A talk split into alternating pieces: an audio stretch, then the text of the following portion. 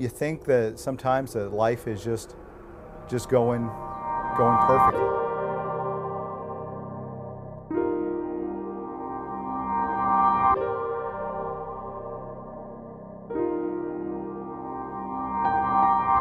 About 14 months ago, I went to the doctor for routine hernia operation and they came back and said that there was some fluid that was found that didn't look right, that the surgeon sent it for, for some lab results, come back to the, doc, from, to the doctor in a week.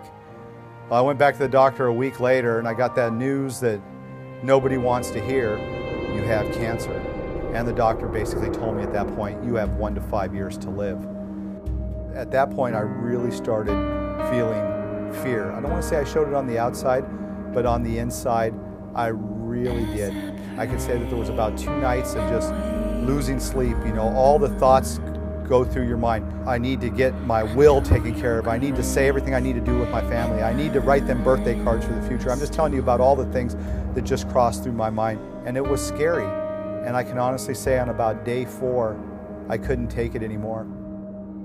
I went into my bedroom, just got down on my knees, and I just gave it all to the Lord right there. And I just asked God to just, whatever the plans were for this, I'm okay with it, and just help, just help me through this. And at that point, I really was comforted.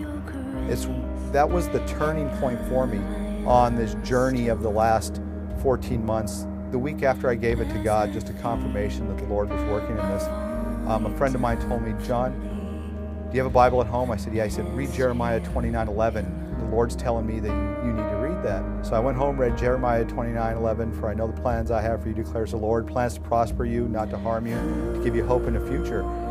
And it just really comforted, comforted me like no other.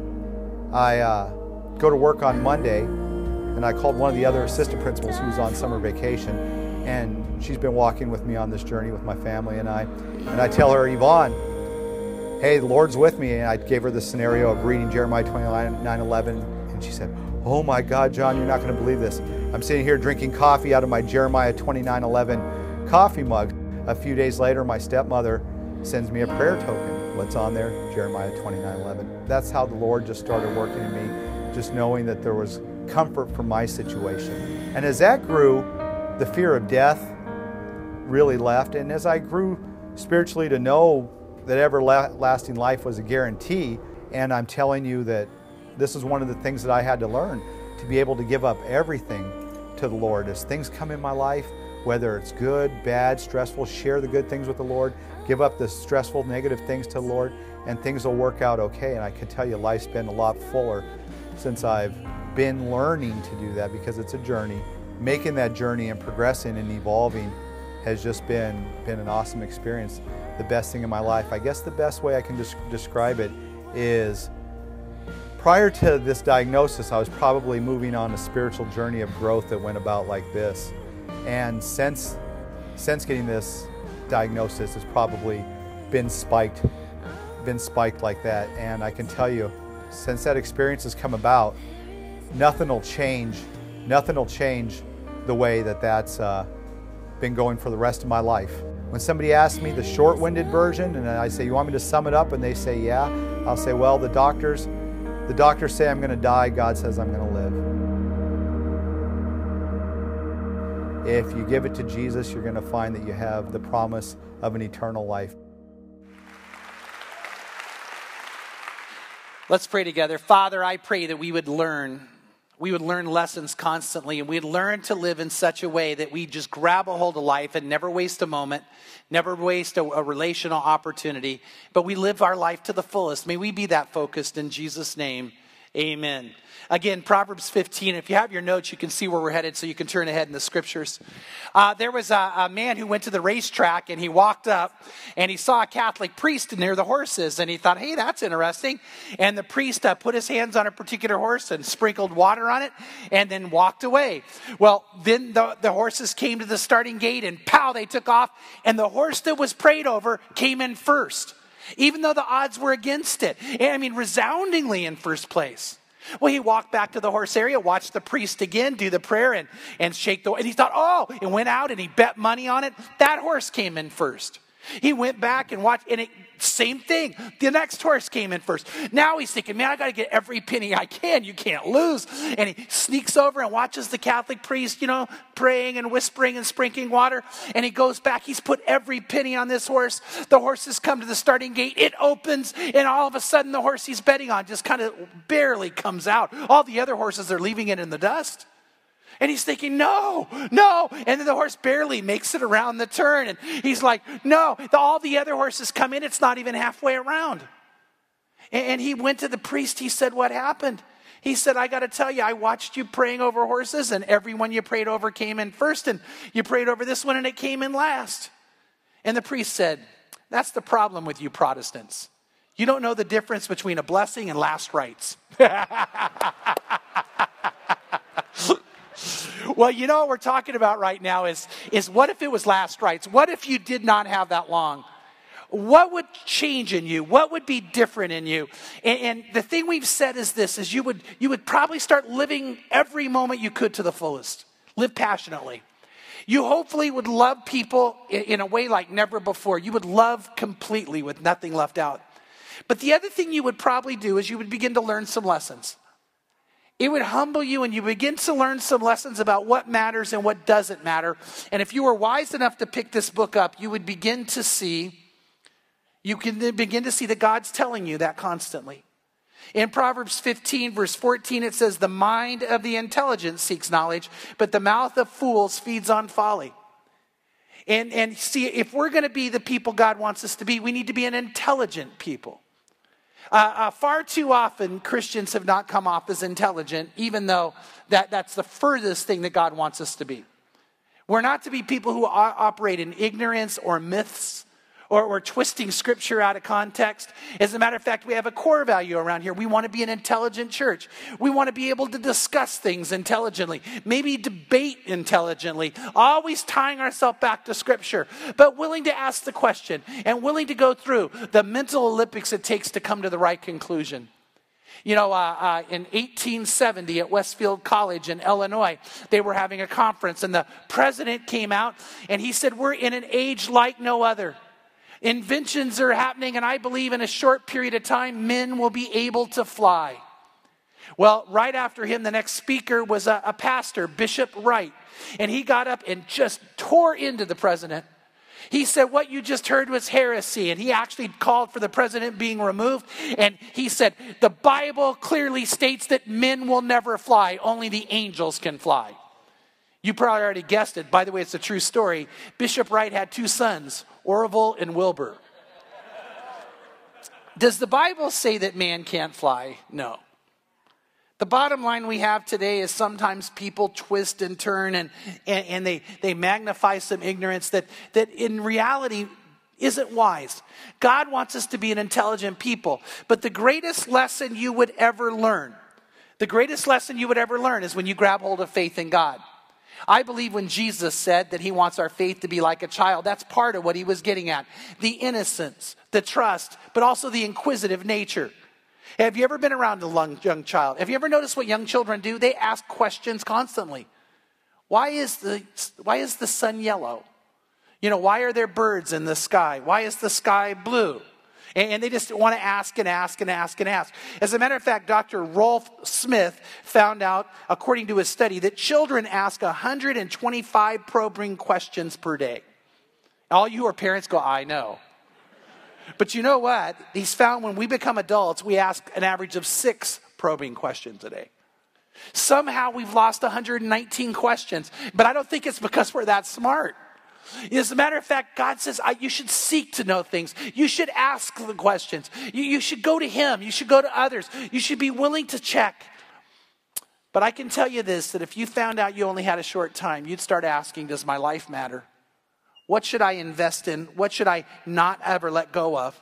If you only had a month to live, you'd probably learn some lessons. That's what John said. Did you catch it? He said, I learned, I learned, I learned. Well, Pam and I almost died we were in a car with two of our friends, Dale Borgen and Tony Almaslecker, flying down a road about 50 miles an hour. None of us were wearing our seatbelts. I know we should have been. Back then, it wasn't seemed to be as big a deal. None of us are belted, and a girl just pulls out and stops right in front of me.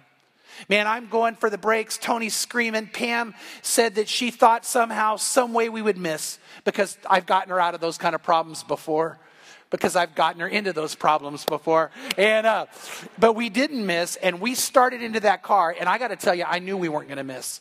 I knew we were going to hit. I believed with all my heart we were going to die. And all of a sudden, we slam in, and I go up and hit the steering wheel and break it off and take out my windshield. Pam flies it and knocks out her windshield. Those two big guys hit the seat and snap it and push us back up again. Man, we're just bouncing all over that car and uh, I was unconscious. But I thought, the last thought I had, I really, I'll never forget this. It was very clear. I actually said these words I said, Lord, here I come.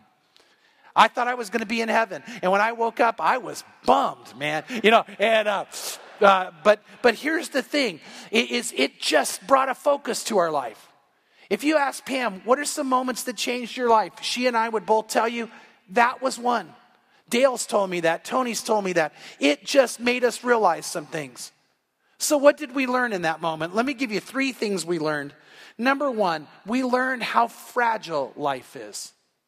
We learned how fragile life is. I mean, in an instant, we're almost gone, you guys. I mean, I'm planning on being in this meeting and reading this book and doing this and doing that, and all of a sudden it's all, all going to be taken away.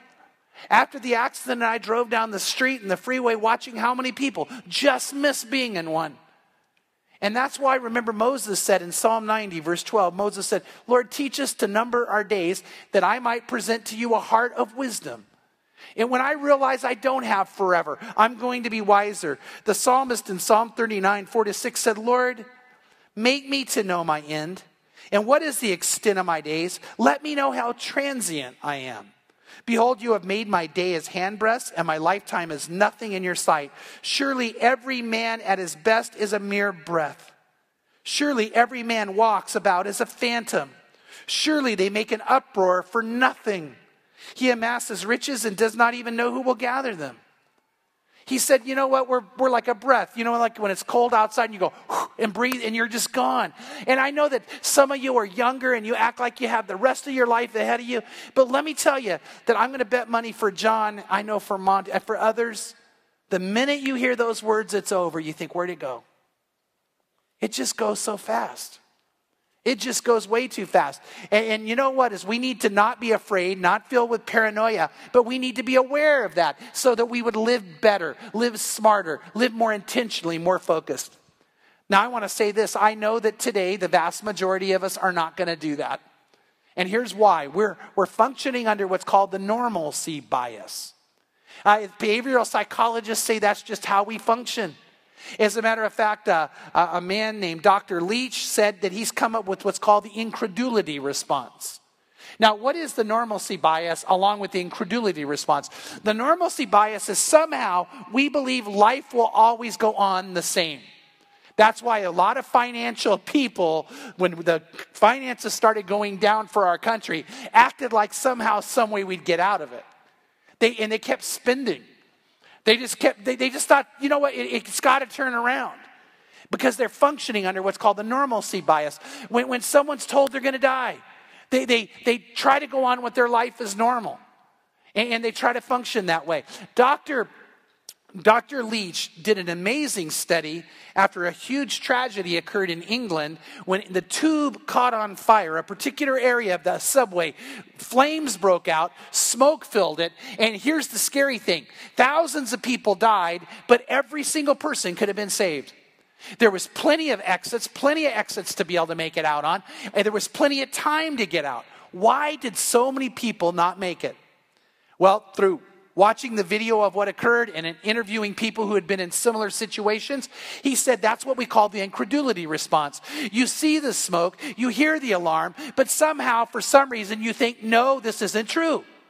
By the way, in this service, you have to know that. Do you remember when the fire alarm went off a few weeks ago?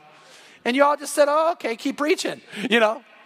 And, and, and, you know, I, I, I got to say, I'm glad you didn't rush out. We, we want to handle it right. We actually have a, an exit plan in place to save everybody and would like to have you exit in a particular way. So the calmness was good. But the thing is, it goes to what we think.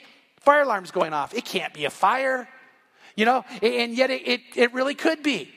You know, you might say, what would cause it? hot preaching. okay, I think that's funny. But, uh, but you know what? Is, is, is, is we all live that way. And we live like we're not going to die. And when we do that, we miss the point. We waste moments with our friends. We waste moments with our family. We don't ask the most important questions. And so we're not living life in a focused way. And, and, and when you know you're going to die, you realize something. I don't have that long, and life can be taken away fast. The second thing I learned when I almost died was I learned what really matters. Turn in your Bibles to Luke 12. A friend of mine I was sitting with recently for 14 weeks believed with all his heart he was going to die. The doctors told him that. All the tests came back that way. And he said to me, Chuck, you know, I've been through the live like you're dying thing, but I got to tell you that I had a, a, a, kind of a longer list of things I wanted to accomplish. But man, when I, when I was faced with death, it got pretty small. It was amazing how many of those things I thought mattered even then didn't matter.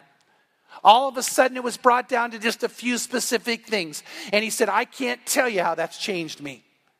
Uh, there's one of my favorite movies is called Labyrinth. I don't know if you've seen Labyrinth. Uh, it's an older movie. Jennifer Connelly's a young 12 year old girl, I think, in it. David Bowie is this kind of weird um, um, elf king who's very dark and kind of eerie. It was typecast. uh, okay, I thought that was funny too. Anyway, uh, so what happened in this movie is Jennifer Connelly has a little brother. And he's always coming in a room and always getting into her stuff and driving her crazy. And finally, he takes something else that's hers that he does, she doesn't want touched. And she screams, I wish you were never here. And David Bowie comes and takes him. And now she realizes she has to go into this kind of fantasy world through a labyrinth to try to get him back. She's going to have to encounter horrible things and fearful things and, and overcome great challenges just to get to her brother. It, it's at the risk of her life, and yet she won't stop. Constantly, things try to dissuade her. And then finally, the biggest challenge of all happens. She's taken and dropped back into her bedroom. Her first thought is, I'm back, I have to go through it again. But then she realizes that isn't the case. But she looks around and everything she loves and everything she values is there. And this elf walks up to her and gives her a brush and gives her a mirror and says, You have all these pretty things. Your brother won't bother you anymore. And then she says the line It's all junk. It's all junk. Compared to her brother, it's just junk. Now, don't miss that because too often in life we get caught up in such material things that aren't going to matter. They're really not going to matter. The cars, the houses, the clothes. I'm not saying you can't have a car, a house, or clothes, but they can't be the priority of your life. We don't live our life based on material things. We live our life based on what matters, what's eternal. Jesus said that we need to be aware that our life is not found in the abundance of things. We're about to read that. John would later say that all that's in the world is the lust of the flesh and the lust of the eyes and the boastful pride of life. And all of these things are passing away. How many things do people throw themselves into? Uh, uh experiences that in the end will not help their life and will not feed into eternity and, material things that definitely are not going to heaven with us. Notice what Jesus says in Luke 12, verse 15.